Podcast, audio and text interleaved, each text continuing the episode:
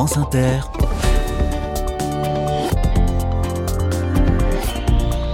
Dorothée Barba.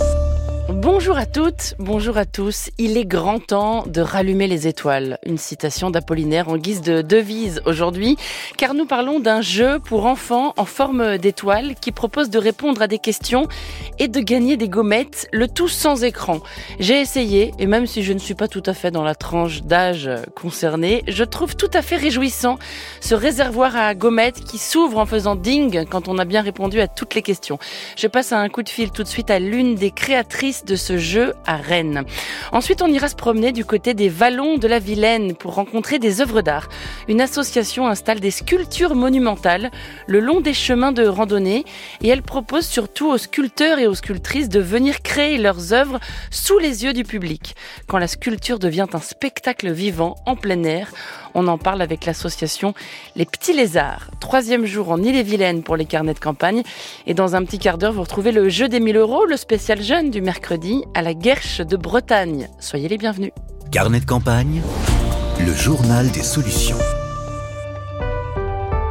Voici une entreprise bretonne basée à Rennes qui ne décroche pas les étoiles, mais qui a décroché sa place dans nos carnets en inventant une étoile. C'est un jeu pour les enfants, un jeu éducatif qui se joue sans écran et qui promet pourtant de captiver les enfants. Il est fabriqué en France, contrairement à l'immense majorité des jeux et des jouets qui sont vendus dans notre pays. Et ça non plus, ça n'est pas un détail. Astrid Buisset, bonjour. Bonjour. Étoilium, c'est le nom de ce jeu vendu par euh, l'entreprise que vous avez co-créé. À quoi ressemble Étoilium? Eh bien, à une étoile, et c'est un réservoir d'étoiles. En fait, à l'intérieur de cette étoile se cachent des gommettes à gratter. Pour que les enfants puissent récupérer ce trésor, ils doivent répondre à 10 questions de couleur. Donc l'étoilium, c'est un ordinateur mécanique avec 10 boutons de couleur qui correspondent aux 10 questions auxquelles les enfants doivent répondre. Voilà, ça fonctionne sans pile, hein. c'est un ordinateur mécanique, vous le disiez, et, le jeu fonctionne avec un livret qui permet de, changer régulièrement de questions, mais de garder les mêmes boutons qui sont, euh, eux, sur l'étoile, c'est bien ça? C'est exactement ça. L'idée, c'est toujours le même étoilium et les contenus varient. Français, mathématiques, histoire géo, anglais. Il y en a pour tous les goûts et tous les âges. Quelle est la tranche d'âge que vous visez? De, de 6 à 10 ans à peu près? Exactement. On a cherché quand même à, à, remettre des étoiles dans les yeux des enfants quand ils apprennent les fondamentaux de maths, de français. Donc c'est vraiment tout le cycle primaire qui est concerné, donc à partir de la grande section jusque CM2, 6e et plus, s'il faut revoir un petit peu les bases de la dictée. Alors, quand on a une bonne réponse, vous le disiez, il y a un réservoir qui s'ouvre et on peut décrocher une, une gommette à gratter. C'est ça le principe, hein. on gagne des gommettes. Exactement, on gagne une récompense. Vous savez, on travaille tous pour, euh, pour quelque chose et les enfants, ils ont besoin de stimulants pour, euh, pour avoir envie de travailler quand même. On va leur demander de faire euh, des tables de multiplication, de la géométrie eh bien, c'est comme dans les jeux vidéo, on gagne des, des, points et là, ils vont gagner des petites gommettes. Et la bonne nouvelle, c'est que la gommette n'a pas dit son dernier mot, c'est universel et ça plaît à tous les enfants. D'autant que celle-là, il faut la gratter pour découvrir combien on gagne de points. Donc c'est magique. La gommette n'a pas dit son dernier mot. J'aime beaucoup cette phrase.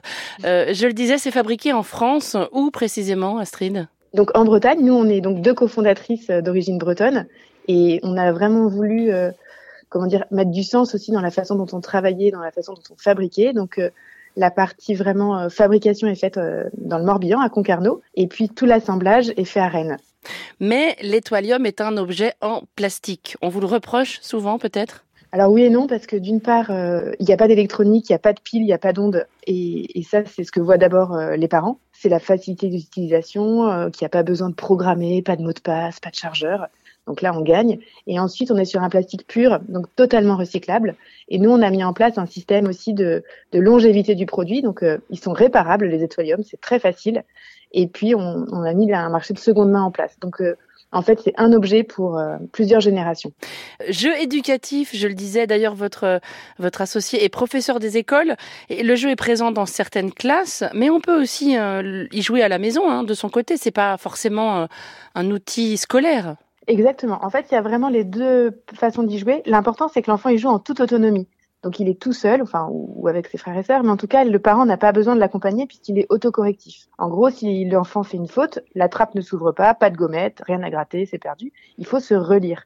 Donc, c'est vraiment cet apprentissage de l'autonomie, de la relecture qui est travaillé avec l'étoilium. Et ça, ça peut se travailler soit en classe, et c'est hyper pratique avec nos classes qui sont de plus en plus nombreuses et les niveaux qui sont très différents d'un enfant à l'autre, soit à la maison pour euh, revoir une leçon, pour jouer, au lieu de justement faire des dessins animés, des jeux vidéo ou toute chose qui pourrait euh, éviter à l'enfant de réfléchir. L'idée, c'est vraiment de travailler la concentration, la réflexion, la relecture. Voilà. Mais c'est marrant quand même, si je puis me ouais, permettre. Top. En vrai, ils sont fous. Oui, oui, c'est hyper marrant parce que les enfants ne voient pas en fait le côté euh, pénible de la grammaire. Eux, ce qu'ils veulent, c'est avoir une gommette. Et du coup, ils y jouent euh, longtemps. Hein, on est sur des temps de jeu très très longs. En fait, les, nos enfants, ils adorent apprendre. Ils sont vraiment curieux. C'est nous, les parents, qui pourrons y voir quelque part un peu un côté rébarbatif, mais eux, ils ont des étoiles dans les yeux quand euh, quand ils apprennent, quand ils découvrent. Et là, on vient de sortir un nouveau chevalet sur la découverte du monde. Franchement, nous aussi, avec Amici, en le faisant, on s'est régalé. On a découvert euh, plein de choses. Et c'est vraiment ce qu'on cherche. Hein. Notre, notre idée, c'est de travailler tout seul et à son rythme avec des étoiles dans les yeux. Ce que vous appelez le, le chevalet, c'est donc le, le, livret sur lequel se trouvent les questions.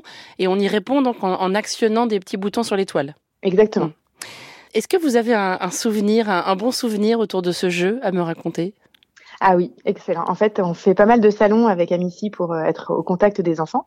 Et on a fait notamment le salon Kid Expo à Paris euh, aux vacances de la Toussaint. Et on a une famille euh, de, de sourds de naissance qui sont arrivés. Et, euh, et on s'est dit, tiens, c'est la première fois que ça nous arrive. Et bon, on a essayé d'expliquer à la jeune fille comment y jouer. Et comme l'étoilium est un jeu de concentration, c'est assez silencieux comme jeu. Et elle s'est mêlée, la petite fille, à tous les autres enfants.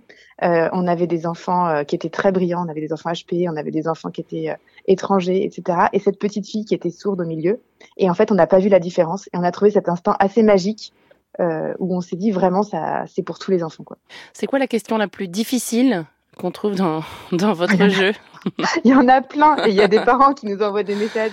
J'y arrive pas. Ah bah merci. Mais euh, en fait, c'est pas forcément que ce soit difficile, c'est que ça demande de la réflexion parce qu'on a mis des pièges. Donc ah. euh, par voilà, exemple par exemple, euh, il y a des multiplications à plusieurs chiffres, et si on va trop vite et qu'on répond juste sur les chiffres manquants et qu'on oublie de le faire dans l'ordre, et ben du coup on oublie la retenue et c'est faux. Donc c'est vraiment en fait euh, prendre le temps, se concentrer et se relire. Mais en général, on y arrive tous. Et puis si jamais vraiment on est bloqué, euh, on a les réponses qui sont disponibles. Ah, où ça? Sur une page cachée, une page secrète. On laisse personne bloquer. L'idée, c'est quand même que les enfants cherchent, et les parents aussi. Mais si vraiment ils trouvent pas, on leur donnera la réponse. Étoilium, c'est donc le nom de ce jeu Made in Bretagne. Merci beaucoup Astrid Buisset. Merci à vous, merci beaucoup. Et bonne journée, au revoir. Bonne journée, au revoir. Beaucoup, beaucoup de mails dans notre boîte pour signaler des initiatives en Ille-et-Vilaine. Et celui d'André, notamment, a attiré mon attention. Cet auditeur est l'un des bénévoles de Ma Petite Glanerie à Dinger, entre Rennes et Dinan. Ma Petite Glanerie, c'est un magasin gratuit. Chacun, chacune vient y déposer les objets en bon état dont il ne se sert plus. Et chacun, chacune vient chercher aussi ce dont il a besoin. Des vêtements, des jouets pour les enfants, de la vaisselle, de la déco, il y a un peu de tout. Pas mal de convivialité aussi. C'est ce qui arrive quand il n'y a pas de relation d'argent. Ma petite glanerie est installée dans un local prêté gratuitement par la mairie de Dinger. Et ce sont des bénévoles qui font tourner la boutique. André nous a envoyé une vidéo de présentation, un petit reportage tourné dans le magasin. Vous la trouverez sur notre site. Les bénévoles y expliquent leur satisfaction à participer à un projet qui a du sens. Ma petite glanerie est ouverte tous les samedis matins et un mercredi sur deux, sur deux pardon. Magasin gratuit donc à Dinger en Ille-et-Vilaine. France Inter, carnet de campagne. De la randonnée pour admirer des œuvres d'art. Voilà ce que je vous propose du côté des vallons de la Vilaine. Bonjour Valérie Bétail. Bonjour Dorothée. Vous êtes à Saint-Senou, Valérie, à une trentaine de kilomètres au sud de Rennes. Vous êtes membre d'une association qui installe des œuvres en pleine nature, des sculptures monumentales sur des sentiers de randonnée.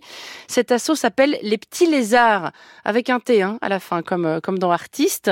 Et vous avez un rendez-vous important à nous annoncer en juin prochain, je crois. Que va-t-il se passer? Oui, exactement. Donc en juin du, du, du 10 au 28 juin 2024, l'association lance donc son deuxième sentier Les Arts des Vallons et donc il va se passer un symposium de sculpture monumentale. Euh, donc pendant au cours de ces trois semaines, euh, nous allons sélectionner cinq artistes euh, potentiellement qui vont pouvoir venir du monde entier pour euh, créer devant le public ces cinq sculptures monumentales et qui seront ensuite installées euh, sur le sentier qui fera environ 5 km au lieu qui s'appelle la cale de Pont-Réan sur la commune de Guichin. Mmh. Je suis étonnée par le choix de ce mot symposium. Un symposium, c'est pas un congrès d'experts? Eh ben pas seulement. Un symposium, c'est également un, un temps où, où les sculpteurs, c'est vraiment dédié à la sculpture, où les sculpteurs créent euh, en direct euh, leurs œuvres. C'est euh, impressionnant hein, de voir l'art en train de se faire sous nos yeux.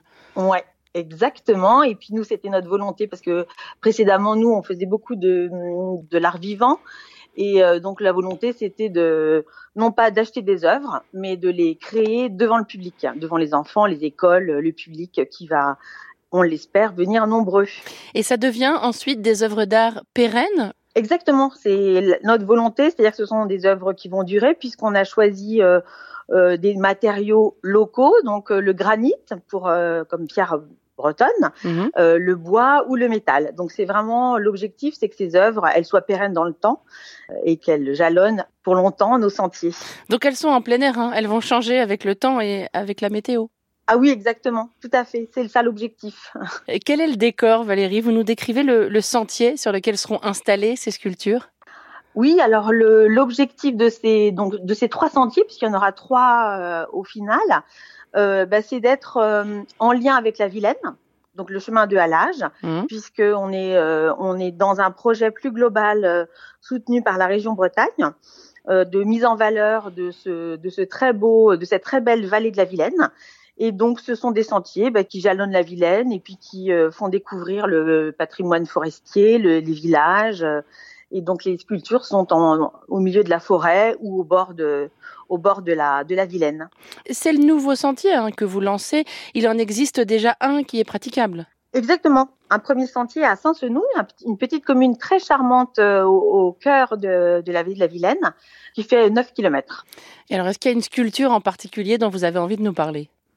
Alors moi j'aime tout particulièrement la sculpture qui s'appelle Light and Dark de Suzanne Poker, qui est une sculptrice euh, italo-allemande qui l'a créée euh, in situ en 2022 et qui s'inspire, c'est un puzzle en fait, c'est un deux blocs de granit qui s'encastrent mhm. et qui est inspiré du David de Michel-Ange. Elle fait quelle taille cette sculpture?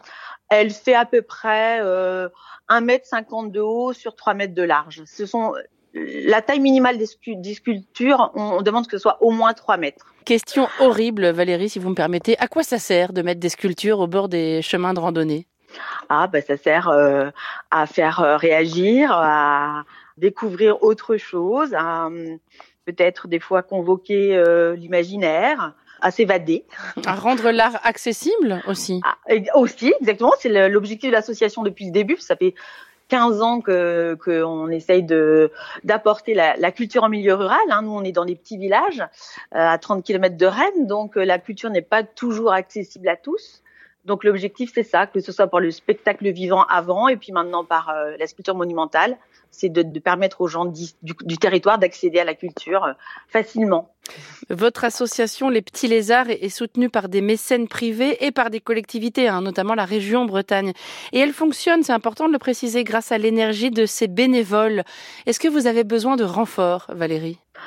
Alors on a toujours un peu besoin de renfort, surtout euh, sur le moment du, du, symposium ou de nos différents événements, bien sûr. Et puis, on peut également nous soutenir euh, via notre euh, LOASO. Euh, nous sommes une association qui est reconnue d'intérêt général, donc ça ouvre droit à une réduction d'impôts. Une question que j'aime bien poser souvent dans cette émission. Est-ce que vous avez un souvenir marquant à nous raconter?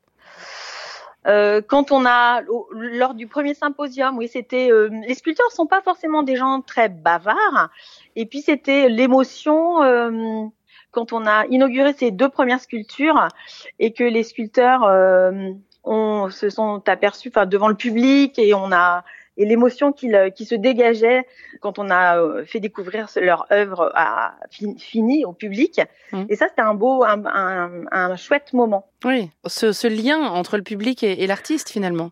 Oui, parce que les, les, les, artistes qui font, qui sont pas dans du spectacle vivant, souvent travaillent en atelier, Donc c'est un travail assez solitaire quand même. être sculpteur, on est tout seul avec ses outils. Et puis là, le fait d'être devant du public, c'est vraiment, je pense, pour eux, une autre approche de leur travail.